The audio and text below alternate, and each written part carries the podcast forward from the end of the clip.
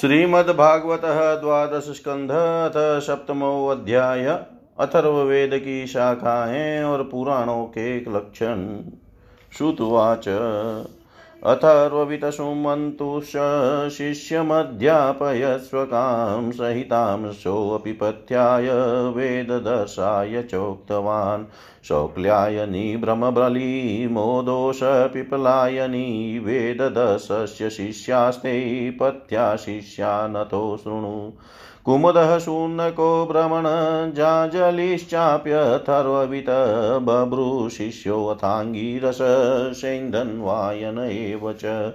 अधीयेतां सहिते द्वै सावर्ण्याध्यास्तथा परै नक्षत्रकल्पशान्तिश्च कश्यपाङ्गीरसादय। एतेयाथ वर्णाचार्याः शृणु पौराणिकान्मुने त्रयारुणि कश्यपश्च सावणिरकृतव्रण।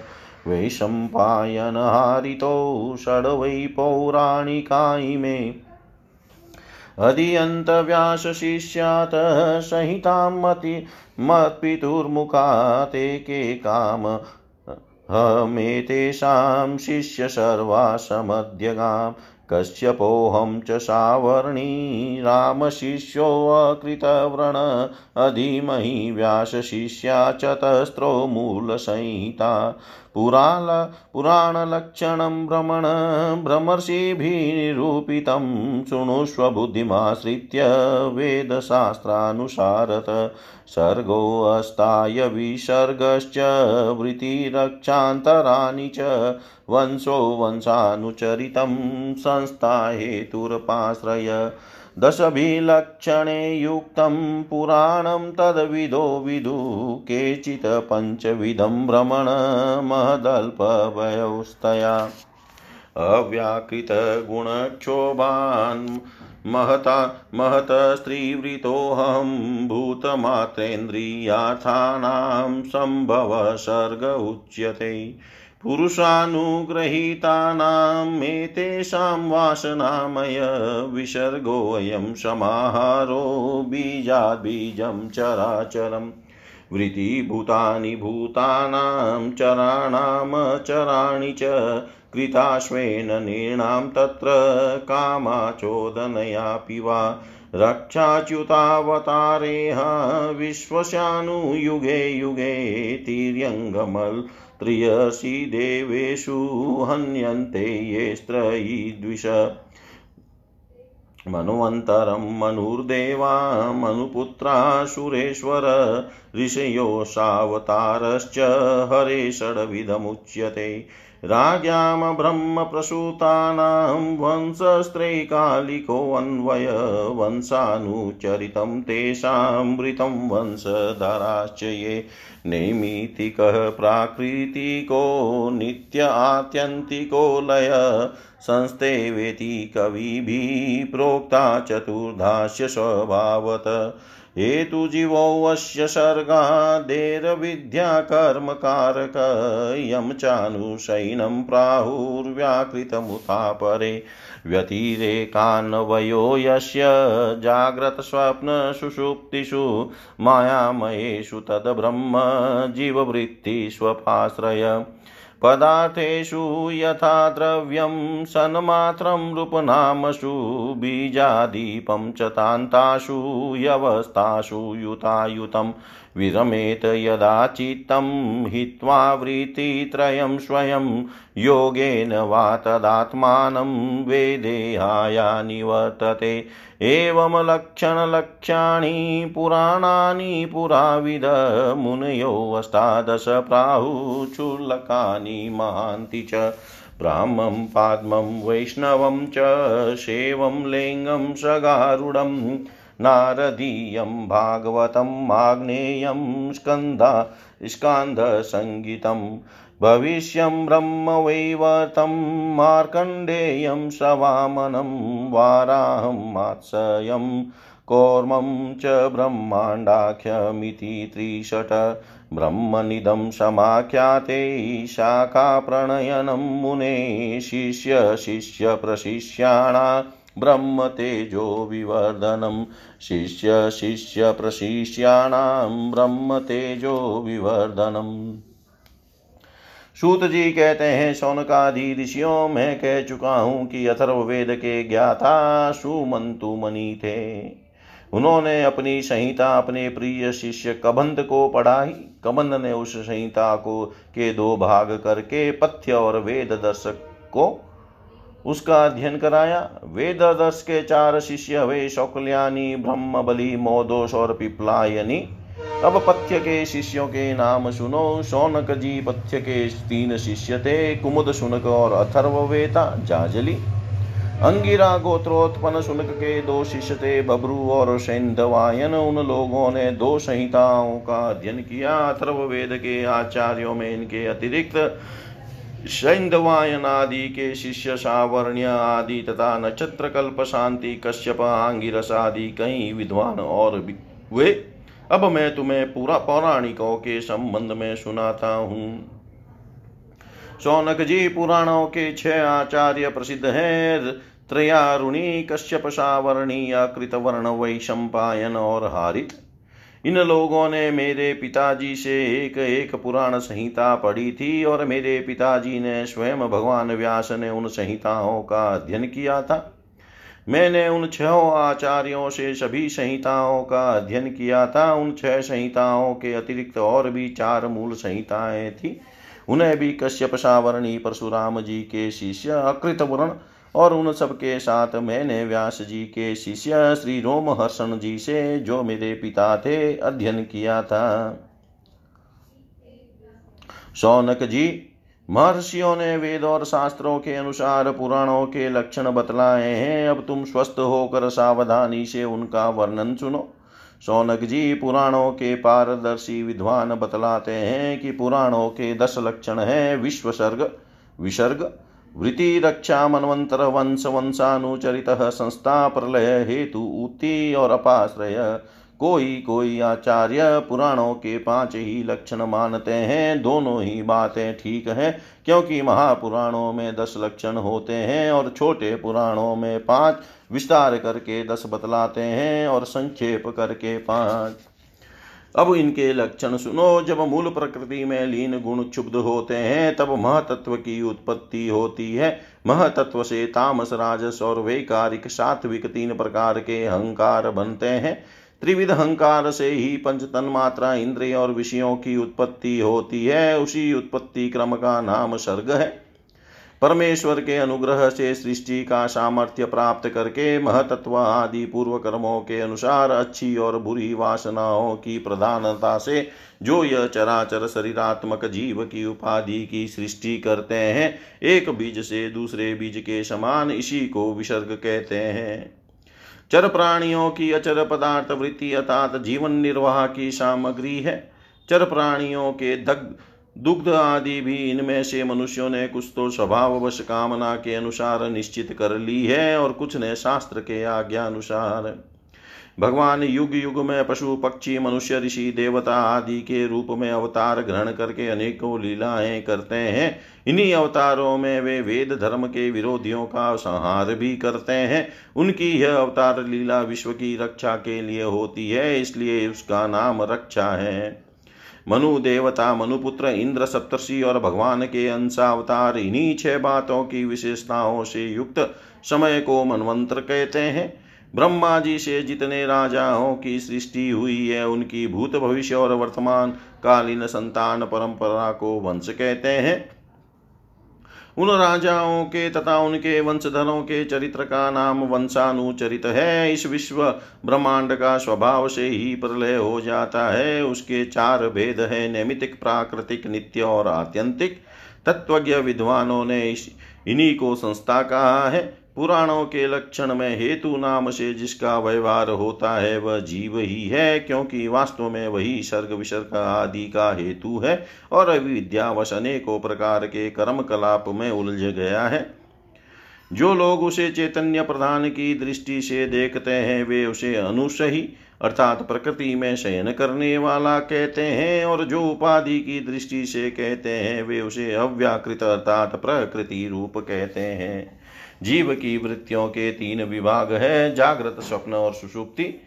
जो इन अवस्थाओं में, इनके अभिमानी विश्व तेजस और प्राज्ञ के मायामय रूपों में प्रतीत होता है और इन अवस्थाओं से पूरे परे तुर्य तत्व के रूप में लक्षित होता है, वही ब्रह्म है, उसी को यहाँ अपाश्रय शब्द से कहा गया है। नाम विशेष और रूप विशेष से युक्त पदार्थों पर विचार करें तो वे सत्ता मात्र वस्तु के रूप में सिद्ध होते हैं। उनकी विशेषताएँ लुप्त हो जाती है। असल में वह सत्ता ही उन विशेषताओं के रूप में प्रतीत भी हो रही है और उनसे पृथक भी है। ठीक इसी न्याय से शरीर और विश्व ब्रह्मांड की उत्पत्ति से लेकर मृत्यु और महाप्रलय पर्यंत जितनी भी विशेष अवस्थाएँ हैं, उनके रूप में परम सत्य स्वरूप ब्रह्म ही प्रतीत हो रहा है और वह उनसे सर्वथा पृथक भी है। यही वाक्य भेद से अधिष्ठान और साक्षी के रूप में ब्रह्म ही पुराणोक्त आश्रय तत्व है। जब चित स्वयं आत्म विचार अथवा योगाभ्यास के द्वारा सतगुण रजोगुण, तमोगुण संबंधी व्यावहारिक वृत्तियों और जागृत स्वप्न आदि स्वाभाविक वृत्तियों का त्याग करके उपराम हो जाता है। तब शांत वृत्ति में तत्वमसी आदि महावाक्यों के द्वारा आत्मज्ञान का उदय होता है। उस समय आत्मवेता, पुरुष, अविद्या, जनित कर्म वासना और कर्म प्रवृत्ति से निवृत्त हो जाता है। शौनकादि ऋषियों पुरातत्ववेता ऐतिहासिक विद्वानों ने इन्हीं लक्षणों के द्वारा पुराणों की यह पहचान बतलाई है। ऐसे लक्षणों से युक्त छोटे बड़े अठारह पुराण हैं। उनके नाम यह हैं ब्रह्म पुराण, पद्म पुराण, विष्णु पुराण, शिव पुराण, लिंग पुराण, गरुड़ पुराण नारद पुराण भागवत पुराण अग्नि पुराण स्कंद पुराण भविष्य पुराण ब्रह्म वेवर्त पुराण मार्कंडेय पुराण वामन पुराण वराह पुराण मत्स्य पुराण कुरम पुराण और ब्रह्मांड पुराण यह अठारह है। सौनक जी, व्यास जी की शिष्य परंपरा ने जिस प्रकार वेद संहिता और पुराण संहिताओं का अध्ययन, अध्यापन, विभाजन आदि किया था, किया वह मैंने तुम्हें सुना दिया। यह प्रसंग सुनने और पढ़ने वालों के ब्रह्म तेज की अभिवृद्धि करता है। इति श्रीमद्भागवते महापुराणे पारमहंस्यां संहितायां द्वादशस्कन्धे सप्तमोऽध्याय सर्वं श्रीशां सदाशिवार्पणम् अस्तु। ॐ विष्णवे नमः, ॐ विष्णवे नमः, ॐ विष्णवे नमः। श्रीमद्भागवत द्वादश जी की तपस्या और वर प्राप्ति। सौनक उवाच, सूतजीवचिरं साधो वदनो वदतां वर, तमस्य पारे भ्रमतां नृणां त्वं पारदर्शन। आहुचिरयाशु, आहुचि रायुषं ऋषिं मृकण्डतनयं जना यः कल्पान्ते उर्विरितो येन ग्रस्तमिदं जगत्। स वास्मत्कुलोत्पन्न कल्पेऽस्मिन् भार्गवसभ नेवाधुनापि भूतानां सम्प्लव कोऽपि जायते। एक एवार्णवै भ्राम्यन् ददश पुरुषं किल वटवपत्रपुटे तोकं शयानं त्वेकमद्भुतम्। एष न संशयो भूतान् सुतकौतूहलं यत तं न छिन्दति मायोगिन् पुराणेष्वपि सम्मत। श्रुतुवाच प्रश्नस्त्वयामर्षेऽयं कृतो लोकभ्रमापः। नारायणकथा यत्र गीताकलिमलापः। प्राक्तद्विजातिसंस्कारो मार्कण्डेयपितुक्रमात् छन्दास्यदित्यधर्मेण तपस्वाध्यायसंयुत बृहदव्रतधर शान्तो जटिलो वल्कलाम्बर बिभ्रतकमण्डलुं दण्डमुपवितं समेखलम् कृष्णाजिनं साक्ष्यसूत्रं कुशाश्च नियमर्धये अग्नयर्कगुरुविप्रात्मसवर्चयन् सन्ध्यमो यो हरिं। सायं प्रातः स गुरुवे भेक्ष्यमाहृत्य वाग्यत। बुभुजे गुर्वनुज्ञात सकृणो चेदुपोषित।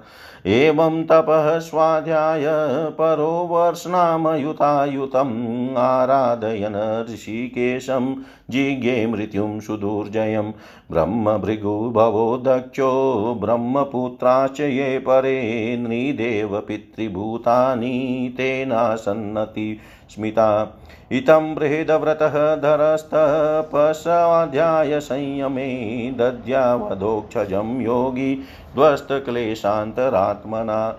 तस्येवं युजन्तश्चितं महायोगेन योगिन व्यतीयाय महान् कालो मन्वन्तरषडात्मक। एतत् पुरन्दरो ज्ञात्वा सप्तमेत् अस्मिन् कलान्तरे तपो विशङ्कितो ब्रह्म नारेभे तद्विदघातनम् गन्धर्वाप्सरसः कामं वसन्तमलयानिलो मुनये प्रेषयामाश रजस्तोकमदो तदा ते वै तदाश्रमं जग्मुहि माद्रे पार्श्वे उत्तरे पुष्पभद्रा नदी यत्र चित्राख्या च शिला विभो तदाश्रमपदं पुण्यं पुण्यद्रुमलताञ्चितं पुण्यद्विजकुलाकीर्णं पुण्यामलजलाशयं मतभ्रमरसङ्गीतं मतकोकिलकूजितं मतबहिनटाटोपं मतद्विजकुलाकुलं वायुप्रविष्ट आदाय हिमनिर्झरशिखरान् सुमनोभिः परिष्वक्तो ववावूतं भयन् स्मरन् उद्यचन्द्रनिशावक्त्रः प्रवालस्तबकालिभिः गोपद्रुमलता जालेस्तत्रासीतकुसुमाकर अन्वीयमानो गन्धर्वैः गीतवादृतयुतकैः अदृश्य तात चापेषु स्वस्त्रीयुतपति स्मर हुत्वाग्निं समुपासीनं ददृशु शक्रकिङ्करा मिलिताचं दुराधसं मूर्तिमन्तमिवानलं न तुस्तस्य पुरतः स्त्रियोऽथ गायका जगुमृदङ्गवीणापणवैवाद्यं चक्रुमनोरमम्। सन्दधेस्त्रं स्वधनुषि कामपञ्चमुखं तदा मधुर्मनोरजस्तोक इन्द्रभृत्या वैकम्पयन् क्रीडन्त्याः पुञ्जिकस्थल्या कन्दुकेस्तन्न गौरवा वृषमुद्विग्नमध्याया केशविस्त्रसितस्रज। इतस्ततो भ्रमददृष्टे चलन्त्यानुक दुःखं वायुजहार तद्वाश सूक्ष्मं त्रुटितमेखलम् विससज तदा बाणं मत्वा त्वं तं स्वजितं स्मर सर्वं तत्रा भवनमोघं निशस्य यथोद्यम। त इत्थं पकुर्वन्तो मुनेस्ततेजसा मुने दह्यमाना निवृतु प्रबोध्यायिमिवार्भका। इतीन्द्रानुश्चरे भ्रमणधसितोऽपि महामुनि यन्नागादहमो भावं न च चित्रं महत्सु हि दृष्ट्वा निशस्तेजसं कामं सगणं भगवान् स्वराट् श्रुत्वानुभावं भ्रमर्षै विस्मयं समगात्परम् तस्यैव युजन्तश्चितं तपस्वाध्याय संयमे अनुग्रहाय वीराशिन्नरनारायणो हरि। तौ शुक्लकृष्णो नवकञ्जलोचनौ चतुर्भुजो रोरवल्कलाम्बरौ पवित्रपाणि उपवीतकं त्रिवृतकमण्डलुं दण्डमृजुं च वैणवम्। पद्माक्षमालामुत जन्तुमार्जनं वेदं च साक्षात्तपः एव रूपिणो।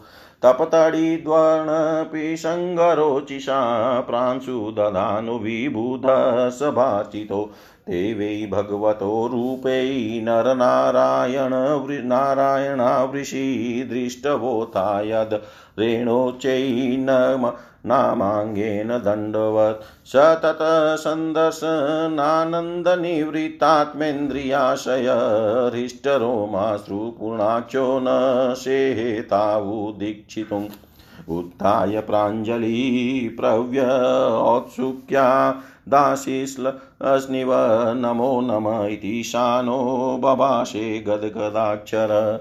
तयोरासन्मादाय पादा पादयोरवनिज्य च हर्णेनानुलेपेन धूपमाल्येरपूजयेत् सुखमासनमासीनौ प्रसादाभिमुखो मुनि पुनरानम्य पादाभ्यां गरिष्ठाविदमब्रवीत्।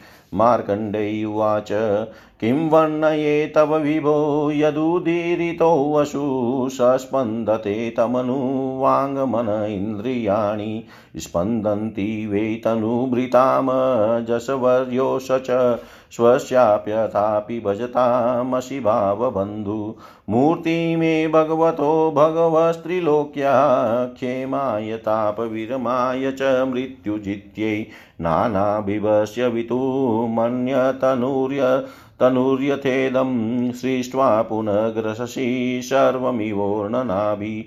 तस्यावितु स्थिरचरेषि तुरङ्घ्रिमूलं यत्स्तं न कर्मगुणकालरुजस्पशन्ति यद वै स्तुवन्ति, नीनमन्ति, यन्त्यभीक्षणं ध्यायन्ति वेदहृदया मुनयस्तदाप्ते। नान्यं त्वाङ्ग्रय्यपनयादपवर्गमूर्तै, क्षेमं जनस्य परितो भियैष विद्मम्। ब्रह्मा लमतो द्विपरादधिष्णय कालस्य ते किमुत तत्कृतभौतिकानां तद वै व्रजाम्य भजामृतधियस्तव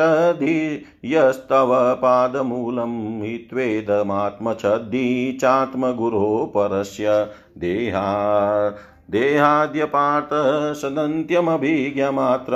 विन्देत ते हि सर्वमनीषितार्थम् सत्वं रजस्तम इति स त्वात्मबन्धो मायामया स्थितिलयोदयहेतवोऽस्य लीलाधृता यदपि सत्त्वमयि प्रशान्त्यै नान्ये नृणां व्यसन्मोहभीयश्च याभ्यां तस्मात् तवेव भगवनततावकानां शुक्लां तनुं स्वदयितां कुशला भजन्ति यतसा त्वतः पुरुषरूपमुष्णन्ति सत्त्वं लोको यतोऽभयमुतात्मसुखं न चान्यत्।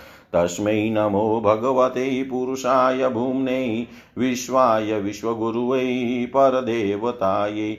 नारायणाय ऋषये च नरोत्तमाय, हंसाय शयन्तगिरै निगमेश्वराय।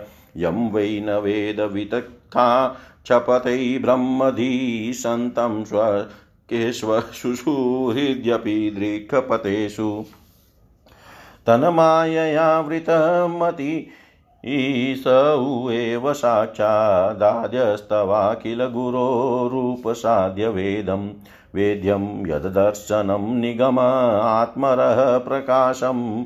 मुह्यन्ति यत्र कवयो जपरायतन्त तं सर्ववादविषयप्रतिरूपशीलं वंदे महापुरुषमात्मनिगूढबोधं वंदे महापुरुषमात्म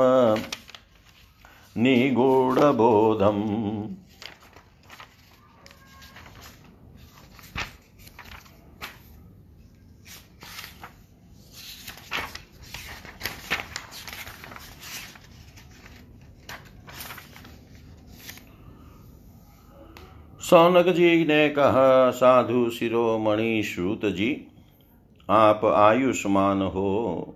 सचमुच आप वक्ताओं के सिरमोर हैं, जो आ लोग आप संसार के अपार अंधकार में भूल भटक रहे हैं, उन्हें आप वहाँ से निकाल कर प्रकाश स्वरूप परमात्मा का साक्षात्कार करा देते हैं। आप कृपा करके हमारे एक प्रश्न का उत्तर दीजिए। लोग कहते हैं कि मृकंड ऋषि के पुत्र मार्कंडेय ऋषि चिरायु हैं और जिस वह प्रलय ने सारे जगत को निकल लिया था, उस समय भी वे बचे रहे। परंतु सूत जी, वे तो इसी कल्प में हमारे ही वंश में उत्पन्न हुए एक श्रेष्ठ भृगुवंशी हैं और जहाँ तक हमें मालूम है, इस कल्प में अब तक प्राणियों का कोई प्रलय नहीं हुआ है। ऐसी स्थिति में यह बात कैसे सत्य हो सकती है कि जिस समय सारी पृथ्वी प्रलयकालीन समुद्र में डूब गई थी, उस समय मार्कंडेय जी उसमें डूब उतरा रहे थे और उन्होंने अक्षय वट के पत्ते के दौने में अत्यंत अद्भुत और सोए हुए बाल मुकुंद का दर्शन किया। सूत जी हमारे मन में बड़ा संदेह है और इस बात को जानने की बड़ी उत्कंठा है। आप बड़े योगी हैं, पौराणिकों में सम्मानित है। आप कृपा करके हमारा यह संदेह मिटा दीजिए। सूत जी ने कहा, सौनक जी, आपने बड़ा सुंदर प्रश्न किया। इससे लोगों का भ्रम मिट जाएगा और सबसे बड़ी बात तो यह है कि इस कथा में भगवान नारायण की महिमा है। जो इसका गान करता है, उसके सारे कलिमल नष्ट हो जाते हैं। सौनक जी मृकंड ऋषि ने अपने पुत्र मार्कंडेय के सभी संस्कार समय समय पर किए। मार्कंडेय जी विधि पूर्वक वेदों का अध्ययन करके तपस्या और स्वाध्याय से संपन्न हो गए थे। उन्होंने आजीवन ब्रह्मचर्य का व्रत ले रखा था, शांत भाव से रहते थे। सिर पर जटाएँ बढ़ा रखी थी, वृक्षों की छाल का ही वस्त्र पहनते थे। वे अपने हाथों में कमंडलू और दंड धारण करते शरीर पर यज्ञोपवित और मेखला शोभायमान रहती। काले मृग का चर्म रुद्राक्ष माला और कुश यही उनकी पूंजी थी। यह सब उन्होंने अपने आजीवन ब्रह्मचार्य व्रत की पूर्ति के लिए ही ग्रहण किया था। वे सायंकाल और प्रातः काल अग्निहोत्र सूर्योपस्थान गुरु वंदन ब्राह्मण, सत्कार, मानस पूजा और मैं परमात्मा का स्वरूप ही हूँ इस प्रकार की भावना आदि के द्वारा भगवान की आराधना करते थे।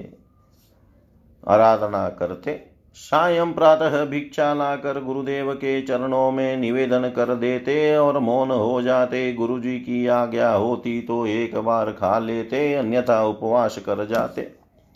मार्कंडेय जी ने इस प्रकार तपस्या और स्वाध्याय में तत्पर रहकर करोड़ों वर्षों तक भगवान की आराधना की और इस प्रकार उस मृत्यु पर भी विजय प्राप्त कर ली, जिसको जितना बड़े बड़े योगियों के लिए भी कठिन है।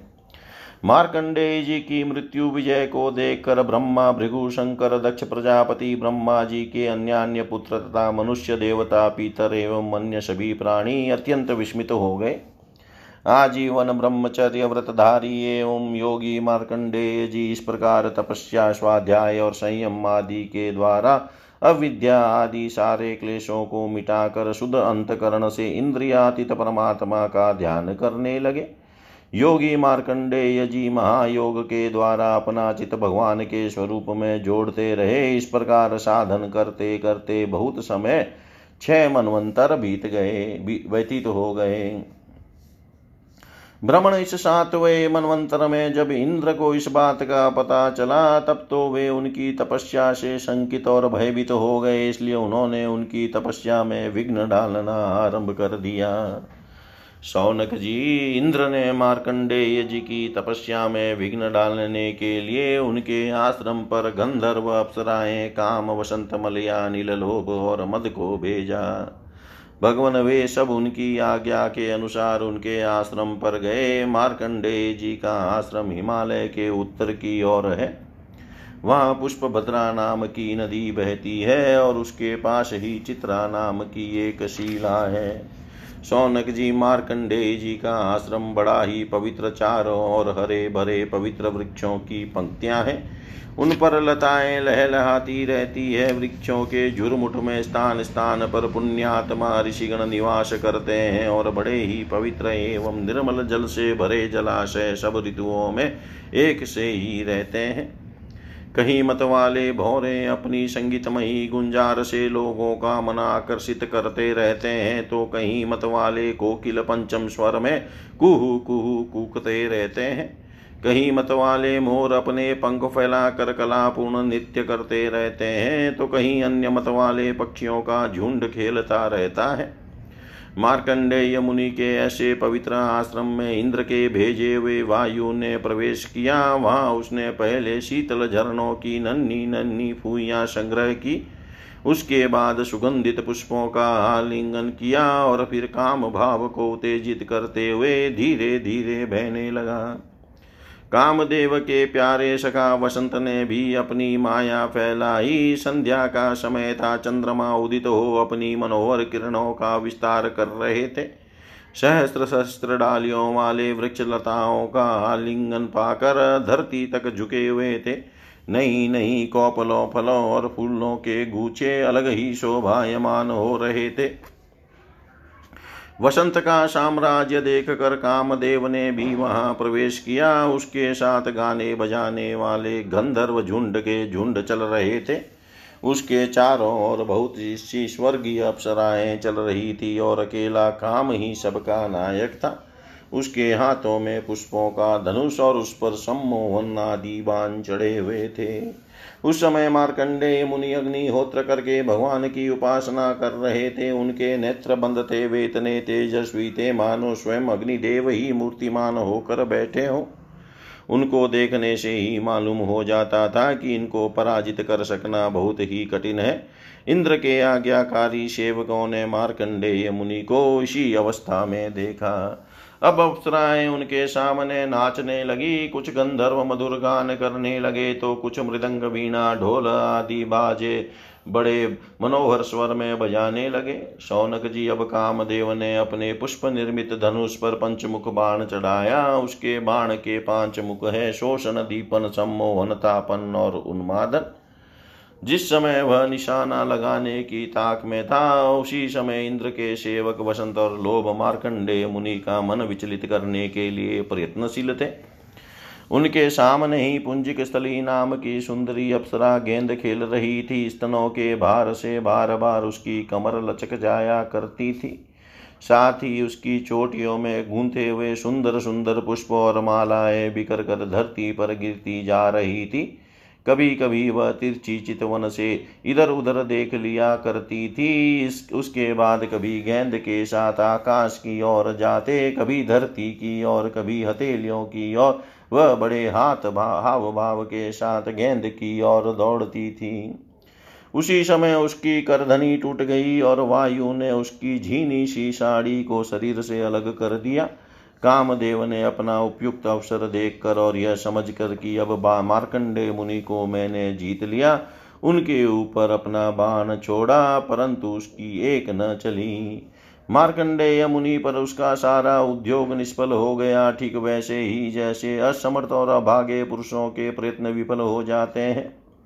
सौनक जी मार्कंडे मुनि अपरिमित तेजस्वी थे, काम वसंत आदि आए तो थे, इसलिए कि उन्हें तपस्या से भ्रष्ट कर दे। परंतु अब उनके तेज से जलने लगे और ठीक उसी प्रकार भाग गए, जैसे छोटे छोटे बच्चे सोते हुए सांप को जगा कर भाग जाते हैं। सौनक जी, इंद्र के सेवकों ने इस प्रकार मार्कंडेय जी को पराजित करना चाहा, परंतु वे रति भर भी विचलित न हुए। इतना ही नहीं उनके मन में इस बात को लेकर तनिक भी अहंकार का भाव न हुआ। सच है, महापुरुषों के लिए यह कौन सी आश्चर्य की बात है? तब देवराज इंद्र ने देखा कि कामदेव अपनी सेना के साथ निस्तेज हतप्रभ होकर लौटा है और सुना कि ब्रह्मषि मार्कंडेय जी परम प्रभावशाली है, तब उन्हें बड़ा ही आश्चर्य हुआ। सौनक जी मार्कंडेय मुनि तपस्या स्वाध्याय धारणा, ध्यान और समाधि के द्वारा भगवान में चित लगाने का प्रयत्न करते रहते थे। अब उन पर कृपा प्रसाद की वर्षा करने के लिए मुनिजन नयन मनोहारी नरोत्तम नर और भगवान नारायण प्रकट हुए। उन दोनों में एक का शरीर गौर वर्ण था और दूसरे का श्याम दोनों के ही नेत्र तुरंत खिले हुए कमल के समान कोमल और विशाल थे। चार चार भुजाएँ थी, एक मृग चरम पहने हुए था तो दूसरे वृक्ष की शाल हाथों में कुछ लिए हुए थे, और गले में तीन तीन सूत के यज्ञोपवित शोभायमान थे। वे कमंडलू और बाँस का सीधा सीधा दंड ग्रहण किए हुए थे। कमल गटे की माला और जीवों को हटाने के लिए वस्त्र की कूची भी रखे हुए थे। ब्रह्म इंद्र आदि के पूज्य भगवान नर नारायण कुछ ऊँचे कद के थे और वेद धारण किए हुए थे। उनके शरीर से चमकती हुई बिजली के समान पीले पीले रंग की कांति निकल रही थी। वे ऐसे मालूम होते थे मानो स्वयं तप ही मूर्तिमान हो गया हो। जब मार्कंडेय मुनि ने देखा कि भगवान के साक्षात स्वरूप नर नारायण ऋषि पधारे हैं, तब वे बड़े आदर भाव से उठकर खड़े हो गए और धरती पर दंडवत लौट कर साष्टांग प्रणाम किया। भगवान के दिव्य दर्शन से उन्हें इतना आनंद हुआ कि उनका रोम रोम उनकी सारी इंद्रियाँ एवं अंतकरण शांति के समुद्र में गोता खाने लगे। शरीर पुलकित हो गया। नेत्रों में आँसू मण आए, जिनके कारण वे उन्हें भर आँख देख भी न सकते। तदंतर वे हाथ जोड़कर उठ खड़े वे उनका अंग अंग भगवान के सामने झुका जा रहा था। उनके हृदय में उत्सुकता तो इतनी थी। मानो वे भगवान का आलिंगन कर लेंगे, उनसे और कुछ तो बोला न गया। गदगद वाणी से केवल इतना ही कहा, नमस्कार नमस्कार। इसके बाद उन्होंने दोनों को आसन पर बैठाया, बड़े प्रेम से उनके चरण पकारे और अर्घ्य चंदन धूप और माला आदि से उनकी पूजा करने लगे। भगवान नर नारायण सुखपूर्वक आसन पर विराजमान थे और मार्कंडेय जी पर कृपा प्रसाद की वर्षा कर रहे थे। पूजा के अनंतर मार्कंडेय मुनि ने उन सर्वश्रेष्ठ मुनि वेशधारी नर नारायण के चरणों को चरणों में प्रणाम किया और यह स्तुति की। मार्कंडेय मुनि ने कहा, भगवान, में अल्पज्ञ जीव भला आपकी अनंत महिमा का कैसे वर्णन करूँ? आपकी प्रेरणा से ही संपूर्ण प्राणियों ब्रह्म शंकर तथा ब्रह्मा शंकर तथा मेरे शरीर में भी प्राण शक्ति का संचार होता है और फिर उसी के कारण वाणी, मन और इंद्रियों में भी बोलने, सोचने, विचारने और करने, जानने की शक्ति आती है। इस प्रकार सबके प्रेरक और पवम परम स्वतंत्र होने पर भी आप अपना भजन करने वाले भक्तों के प्रेम बंधन में बंधे हुए हैं। प्रभु, आपने केवल विश्व की रक्षा के लिए ही जैसे मत्स्य, कुर्म आदि अनेकों अवतार ग्रहण किए हैं, वैसे ही आपने ये दोनों रूप भी त्रिलोकी के कल्याण, उसकी दुख निवृत्ति और विश्व के प्राणियों को मृत्यु पर विजय प्राप्त कराने के लिए ग्रहण किया है। आप रक्षा तो करते ही हैं, मकड़ी के समान अपने से ही इस विश्व को प्रकट करते हैं और फिर स्वयं अपने में ही लीन कर लेते हैं। आप चराचर का पालन और नियमन करने वाले हैं। मैं आपके चरण कमलों में प्रणाम करता हूँ। जो आपके चरण कमलों की शरण ग्रहण कर लेते हैं, उन्हें कर्म गुण और काल जनित क्लेश स्पर्श भी नहीं कर सकते।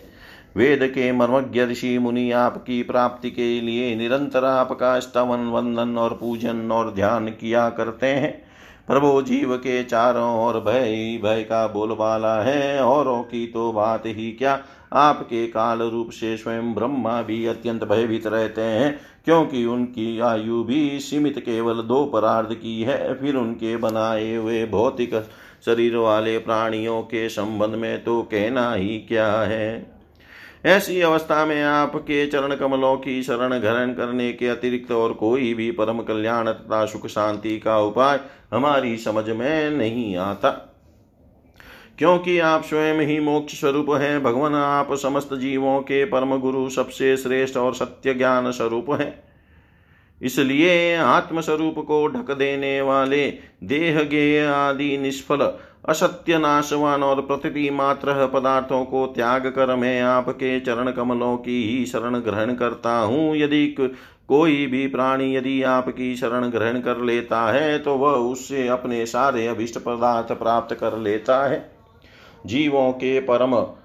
सुहृद प्रभो, यद्यपि सत्वरज और तम ये तीनों गुण आपकी ही मूर्ति है, इन्हीं के द्वारा आप जगत की उत्पत्ति, स्थिति, लय आदि अनेकों मायामयी लीलाएँ करते हैं, फिर भी आपकी सत्व गुणमयी मूर्ति ही जीवों को शांति प्रदान करती है। रजोगुणी और तमोगुणी मूर्तियों से जीवों को शांति नहीं मिल सकती, उनसे तो दुख, मोह और भय की वृद्धि ही होती है। भगवान इसलिए बुद्धिमान पुरुष आपकी और आपके भक्तों की परम प्रिय एवं शुद्ध मूर्ति नर नारायण को ही की ही उपासना करते हैं। पाँच रात्र सिद्धांत के अनुयायी विशुद्ध सत्व को ही आपका श्री विग्रह मानते हैं। उसी की उपासना से आपके नित्य धाम वैकुंठ की प्राप्ति होती है। उस धाम की यह विलक्षणता है कि वह लोक होने पर भी सर्वथा भय रहित और भोग युक्त होने पर भी आत्मानंद से परिपूर्ण है। वे रजोगुण और तमोगुण को आपकी मूर्ति स्वीकार नहीं करते। भगवान, आप अंतर्यामी, सर्वव्यापक, सर्वस्वरूप जगत गुरु परमाराध्य और शुद्ध स्वरूप है। समस्त लौकिक और वैदिक वाणी आपके अधीन है। आप ही वेद मार्ग के प्रवर्तक है। मैं आपके इस युगल स्वरूप नरोत्तम नर और ऋषिवर नारायण को नमस्कार करता हूँ। आप यद्यपि प्रत्येक जीव की इंद्रियों तथा उनके विषयों में, प्राणों में तथा हृदय में भी विद्यमान है तो भी आपकी माया से जीव की बुद्धि इतनी मोहित हो जाती है, ढक जाती है कि वह निष्फल और झूठी इंद्रियों के जाल में फंसकर आपकी झांकी से वंचित हो जाते हैं। किंतु सारे जगत के गुरु तो आप ही हैं। इसलिए पहले अज्ञानी होने पर भी जब आपकी कृपा से उसे आपके ज्ञान भंडार वेदों की प्राप्ति होती है, तब वह आपके साक्षात दर्शन कर लेता है। प्रभु वेद में आपका साक्षात्कार कराने वाला वह ज्ञान पूर्ण रूप से विद्यमान है। जो आपके स्वरूप का रहस्य प्रकट करता है। ब्रह्मा आदि बड़े बड़े प्रतिभाशाली मनीषी उसे प्राप्त करने का यत्न करते रहने पर भी मोह में पड़ जाते हैं। आप भी ऐसे लीला विहारी हैं कि विभिन्न मत वाले आपके संबंध में जैसा सोचते, विचारते हैं, वैसा ही शील स्वभाव और रूप ग्रहण करके आप उनके सामने प्रकट हो जाते हैं। वास्तव में आप देह आदि समस्त उपाधियों में छिपे हुए विशुद्ध विज्ञान घन ही है। हे पुरुषोत्तम, मैं आपकी वंदना करता हूँ। वंदे महापुरुषमात्म निगुण बोधम। इति श्रीमद्भागवते महापुराणे पारमहंस्यां संहितायां द्वादशस्कन्धे अष्टमोऽध्याय। सर्वं श्रीशां सदाशिवार्पणम् अस्तु। ॐ विष्णवे नमः। ॐ विष्णवे नमः। ॐ विष्णवे नमः।